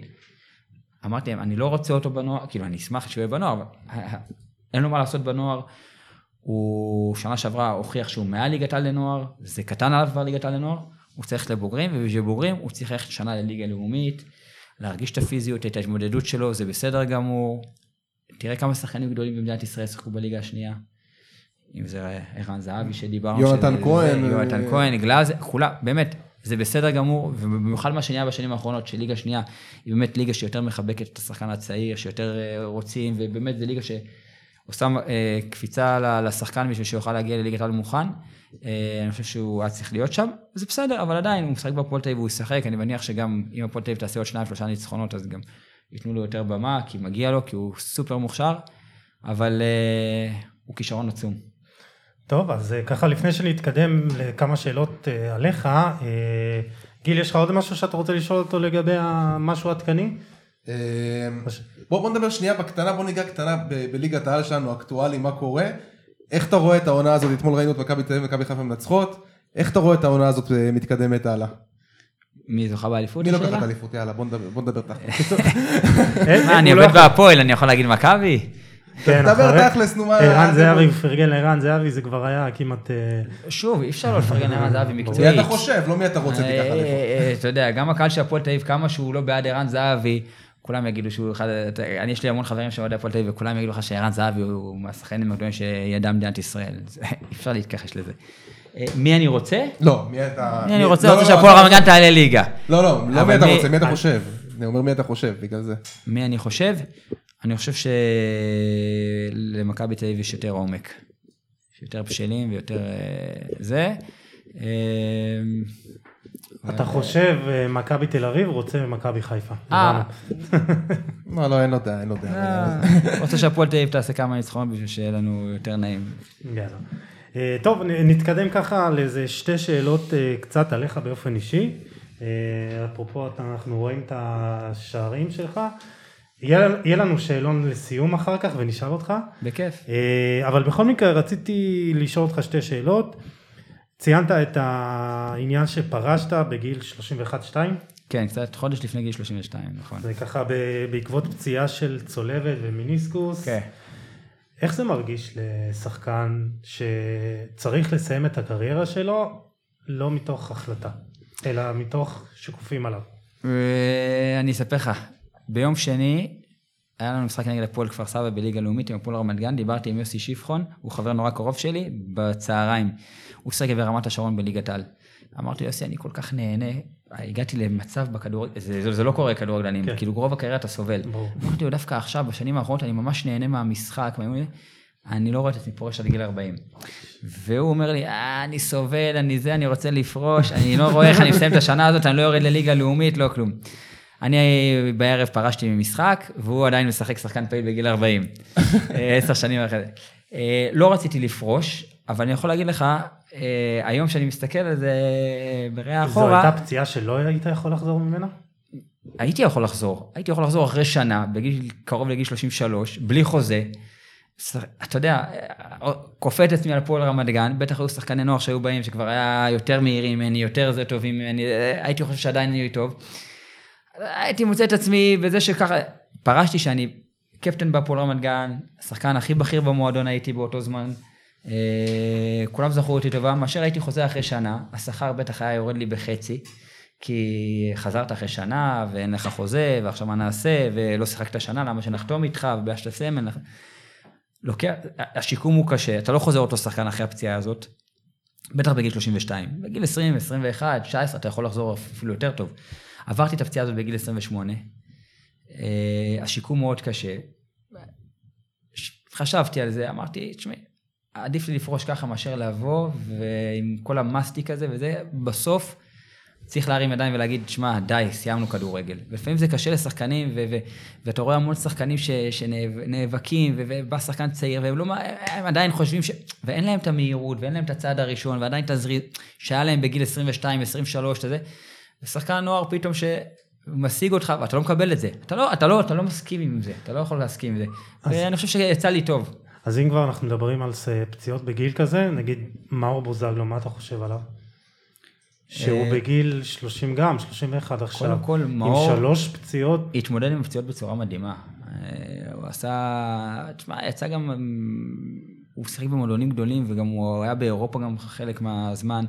הוא ראה איך צריך לעשות שיקום. אני עשיתי את השיקום הזה לבד עם עצמי, זאת אומרת, זה שונה לגמרי.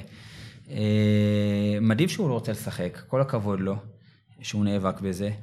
אני מאחל לו באמת רק שיצליח. זהו, אתה רואה, גם בליגה שלנו, כאילו, נגיד טל בן חיים חזר אחרי שנתיים לא לשחק כדורגל, אז אמרו, גמור, אבל אתה רואה ש... אוקיי, אתה רואה אבל שמאור בוזגלו. הוא לא מאור בוזגלו של אה, עדיין. ברור, לא, לא, אף אחד לא מצפה, בסדר. אבל, הרמה לא, אתה- תהיה אותה רמה, והדברים האלה, שיש כאילו, לו, מה שיש. לו, יש לו, כאילו, מה שאין לו, שאין לו, אין מה לעשות. זה, זה בטוח, אתה יודע, מאור בוזגלו גם בגיל 45 הוא ילך להרים כדור. זהו, אז אני אומר, בליגה שלנו, זה תהיה הרמה יותר טובה אומרים, מ-90% אומרים מהשחקנים כאילו, אומרים כאילו, אין לו, אין לו מה לתרום עכשיו, אבל אני אומר כאילו, וואלה, תן לו חודש, חודשיים להיכנס לעניינים, ואתה תראה תוצאות. זה לא כאילו. פשוט, הוא כבר קרוב לשנה לא משחק. ועוד פעם בערך, ועוד פעם, זה לא כזה פשוט, והוא כבר, אה, הוא לא, לא צעיר, הוא בטוח. ילד 88, מאור, הוא בן 33. זאת אומרת, לא כזה פשוט, זה לא פשוט. אבל הלוואי ויצליח ויחזור, הוא מוסיף צבע לכדורגל, והוא דמות מעניינת מאוד. אוקיי. אה, שאלה נוספת, אה, תן טיפ לשחקן צעיר ששומע אותך עכשיו, מתוך הניסיון שלך בכדורגל. אני חושב ש... שיתרכז אך ורק בהצלחה לטווח הרחוק,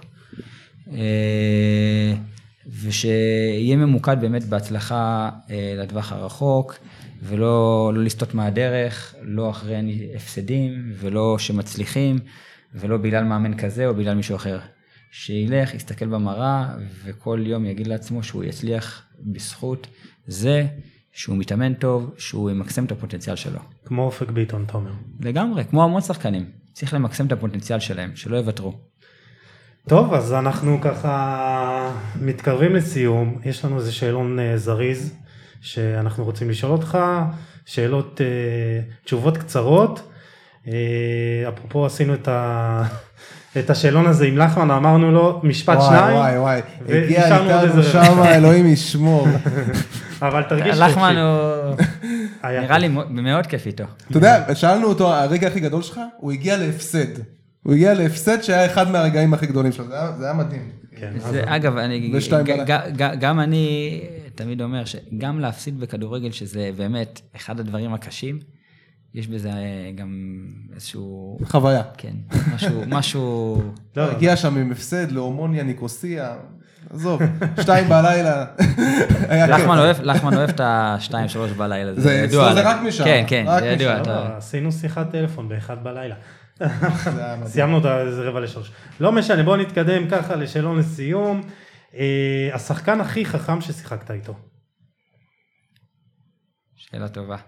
במגרש ומחוץ למגרש? יא, נו, גם וגם. מחוץ למגרש דן רומן, אה, בתוך המגרש, אה, היו הרבה. אמ, טוב, אני אלך על... אה, שאלה קשה. אני מתלבט בין בדיר, בתוך המגרש, הוא היה מחוץ למגרש ממש לא חכם, בתוך המגרש הוא היה זה, אבל בתוך המגרש, אה, אני אלך על מיכאל זנדברג. שחקן אחד בעולם שהיית יושב איתו לבירה? אה, פול גס כהן. לא לא היה מה שחקנו. לא בירה אחת. מוכן זה לזה. לצאת שבור. לגמרי. אה, אני חושב שהיה הכי כיף איתו, כאילו, אני מאוד אוהב את ה... טוב, אז המשחק הכי טוב בקריירה שלך, ספוילר, 4-0 עם מכבי הרצליה על מכבי חיפה בסמי עופר. ב- סליחה, בקריית אליעזר. אה, אם זה המשחק האישי שלי הכי טוב? לא, אבל זה היה משחק גדול של, אני חושב שזה המשחק הכי גדול של מכבי הרצליה בהיסטוריה. נצח 4-0 בקריית זה היה אליעזר. במחצית, נכון? במחצית היה במח- 4-0. בדקה 30 4-0, ואנחנו יורדים סגרתם את המשחק, אמרתי אין לי מצב ש... ירדנו למחצית, דקל קננות קיבל לקראת סוף המחצית, קיבל גם אדום, אז עם חיפה עם עשרה שחקנים, אנחנו מבינים 4-0, ואנחנו לא מאמינים שאנחנו מנצחים את המשחק. זאת אומרת, זו הייתה חיפה שהיא הייתה חיפה, בדיוק, היא הייתה... זה היה אחרי האליפויות, זה היה בדיוק. 2006-2007, אם לא טועה. בדיוק, זה השנה, כאילו, שוב, הם היו עדיין אלופים. כן. הם, לא סיימו את העונה כאלופים, אבל הם, היו האלופים של מכבי חיפה עדיין. קולואטי, אתם גם קבוצה מצוינת, עם אם אני לא טועה. קבוצה מדהימה, קבוצה מדהימה. משחק, לא- באמת, אני לא אשכח את המחצית, שישבנו לצחוק. ו... מה זה, ורועדים כאילו מהמחצית השנייה, גם מובילים 4-0, גם ביתרון מספרי, כאילו מבחינת שחקנים, ומפחדים שלא זה, ונגמר 4-0, מי- מי כאילו... המאמן פרדי דוד היה, לא? פרדי דוד, כן. קמנן אז אה, בדיוק אה, עם הדהירה שם על אה, משומר שכולם... אה, וואו, היה. חלוץ, היה חלוץ מלחיץ. כן. רגע, אז מה המשחק הכי טוב? שלי? כן. מה, גמר גביע ש... לא, לא יודע אם הגמר גביע. לפעמים משחק הכי טוב זה סתם איזה משחק כזה. כן, אתה יודע, נגד פתאום ליגה. לאומית כזה. המשחק הכי גדול, אני אגיד את המשחק הכי גדול. כן.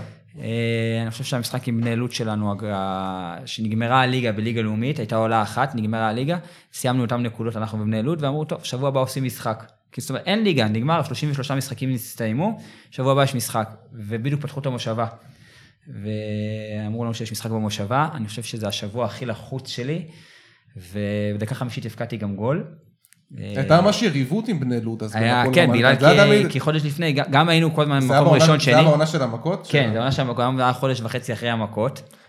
אתה לא הלכת מכות, זה נכון? היה המשחק אולי הכי לא גדול, מאלה למרות שהיה שני גמרים, שני כאילו גמר גביע ששיחקתי, אבל אני חושב שזה היה מבחינת, היה משהו אחר. אני לא הלכתי מכות. אתה מאלה מאלה שמפרידים נראה לי. אה, אפרופו לא, אני גם, מכות, אני, גם, אני אה, קצת מאלה מטה, שבורחים לחדר אני קצת. מטה מבחינת המראה וזה, אני יכול גם לריב, אני, אני, כדורגל זה, זה חלק מבחינת, זאת אומרת, אני, אין יום שישי שלא שיחקתי בתור ילד ולא רבתי, ולא התעצבנתי, ולא קיללתי, ולא בכיתי, ואני חושב שאי אפשר, זה מוציא ממך את זה, כדורגל. אה, כדורגל הוציא ממני דברים ש, שלא הכרתי על זה, כאילו שאתה לא מכיר על בן אדם. אוקיי, המאמן שלמדת ממנו הכי הרבה, הכי טוב שהיה לך?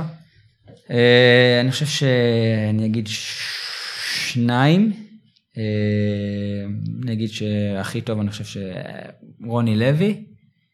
רוני לוי היה מאמן, היה מאמן ברמה מאוד גבוהה, ואלי כהן של הפועל רמת גן, זאת אומרת, אלי כהן שהיום בעכו. מאמן טוב. כן, כן, מאמן מצוין. שהייתי לבוגרים בהפועל רמת גן, אז הוא, הוא אימן שם, וגם אחרי זה בקדנציה השנייה שלי הוא הגיע. אה, הוא גרם לי לחשוב על המשחק בצורה אחרת, זאת אומרת, הייתי ילד שנורא אוהב את הכדור ועושה שטויות, ו... ולא חשב בכלל במונחים של טקטי ולעשות הגנה ודברים כאלה. אה, וזה היה לי נורא קל במחלקת נוער, כי הייתי מאוד דומיננטי בפועל רמת גן.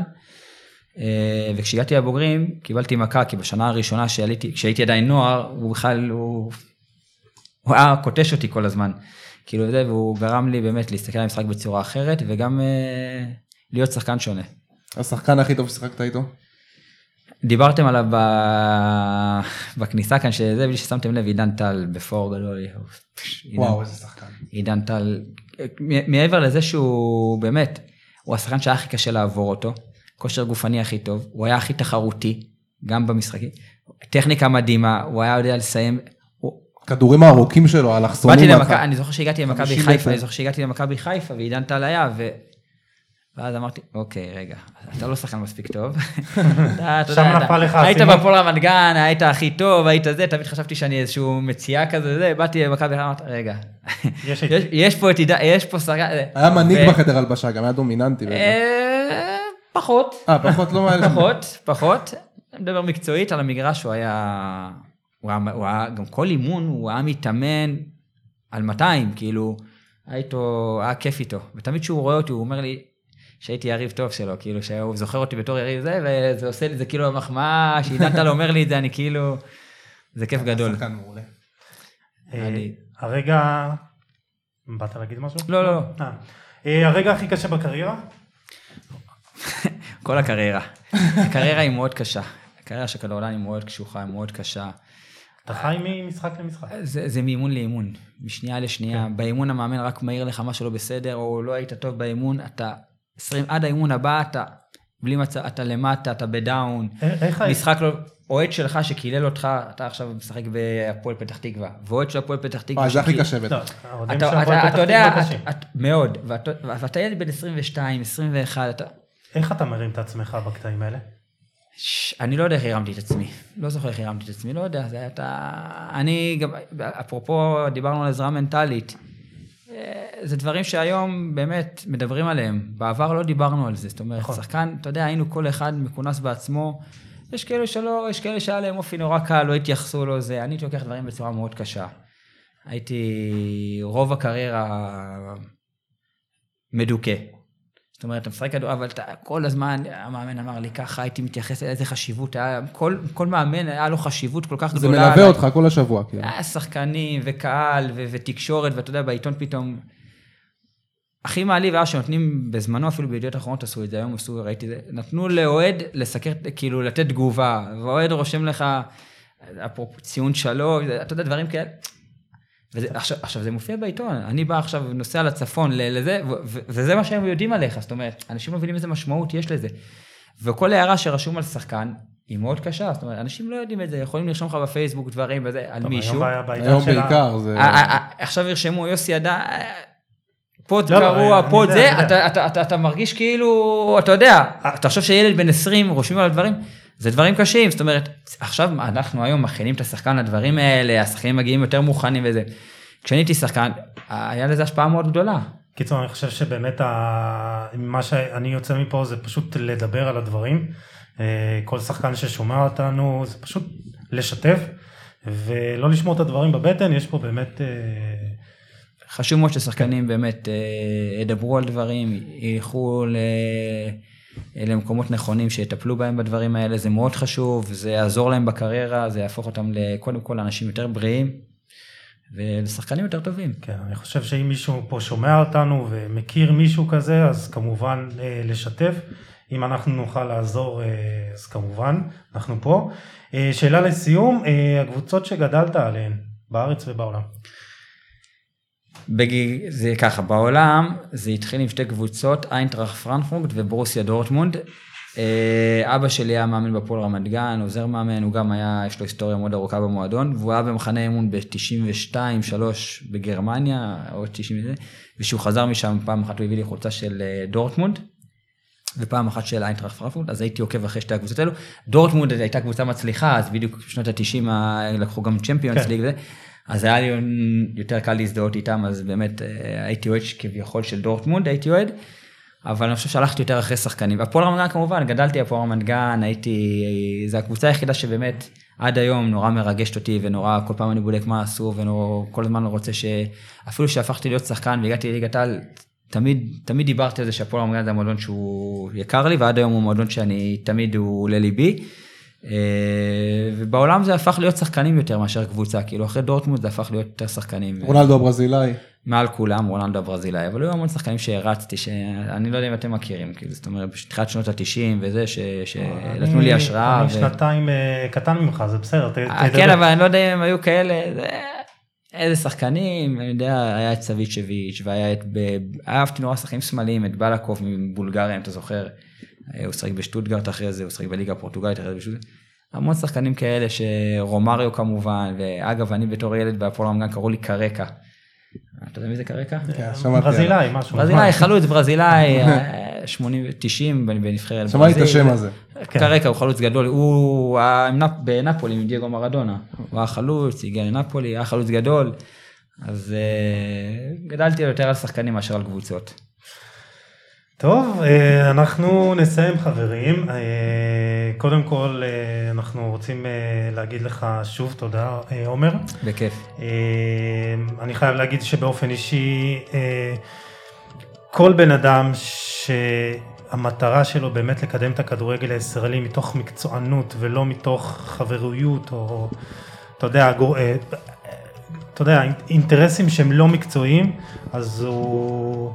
מקובל בברכה, והמטרה שלנו באמת להביא אנשים כמוך, לדבר איתם, ללמוד מהם, וקודם כל שיהיה בהצלחה, תודה שהגעת. אה, איך היה לך? היה כיף גדול, תמיד, אני תמיד שמח לדבר על כדורגל, אה, גם כשגיל יצא איתי קשר ישר, אה, הוא ראה ישר, אמרתי לו בכיף, באהבה, אני תמיד שמח. אני חושב שזה מאוד חשוב שאנשים ישמעו ויראו, ושבאמת אנשים באמת רציניים בכדורגל ורוצים לקחת אותו למקום טוב, ויפסיקו לזלזל, כי נורא קל לזלזל כשלא מצליחים. אני חושב שדווקא צריך לחבק ולעודד ולפרגן. גיל? היה תענוג, כאילו, כל מילה נוספת מיותרת, באמת, אחד הפרקים שיותר נהניתי בהם, אם לא הכי. אה, כיף פעם ראשונה שרואים אותנו על המסך ככה, בלייב, אז היית חלק מהפיילוט הזה, אז אה, תודה רבה לך. אה, וזהו, היה, היה, היה, היה פשוט כיף. טוב, אז אה, נגיד אה, שוב תודה לעוז נקה שמפיק עבורנו את הפרק הזה באולפני פודקאסט סטודיו שבראשון לציון, היה נהדר, תודה עוז. ולכם מאזינים, צופים, פעם ראשונה שאנחנו אומרים צופים אז זה גם משהו. תודה שהאזנתם, שצפיתם בנו, אתם מוזמנים לשתף, לתייג ולהאיר את עינינו. אנחנו ניפגש בשבוע הבא עם עוד תוכן מעניין ואיכותי. תשמרו על עצמכם. יאללה, ביי.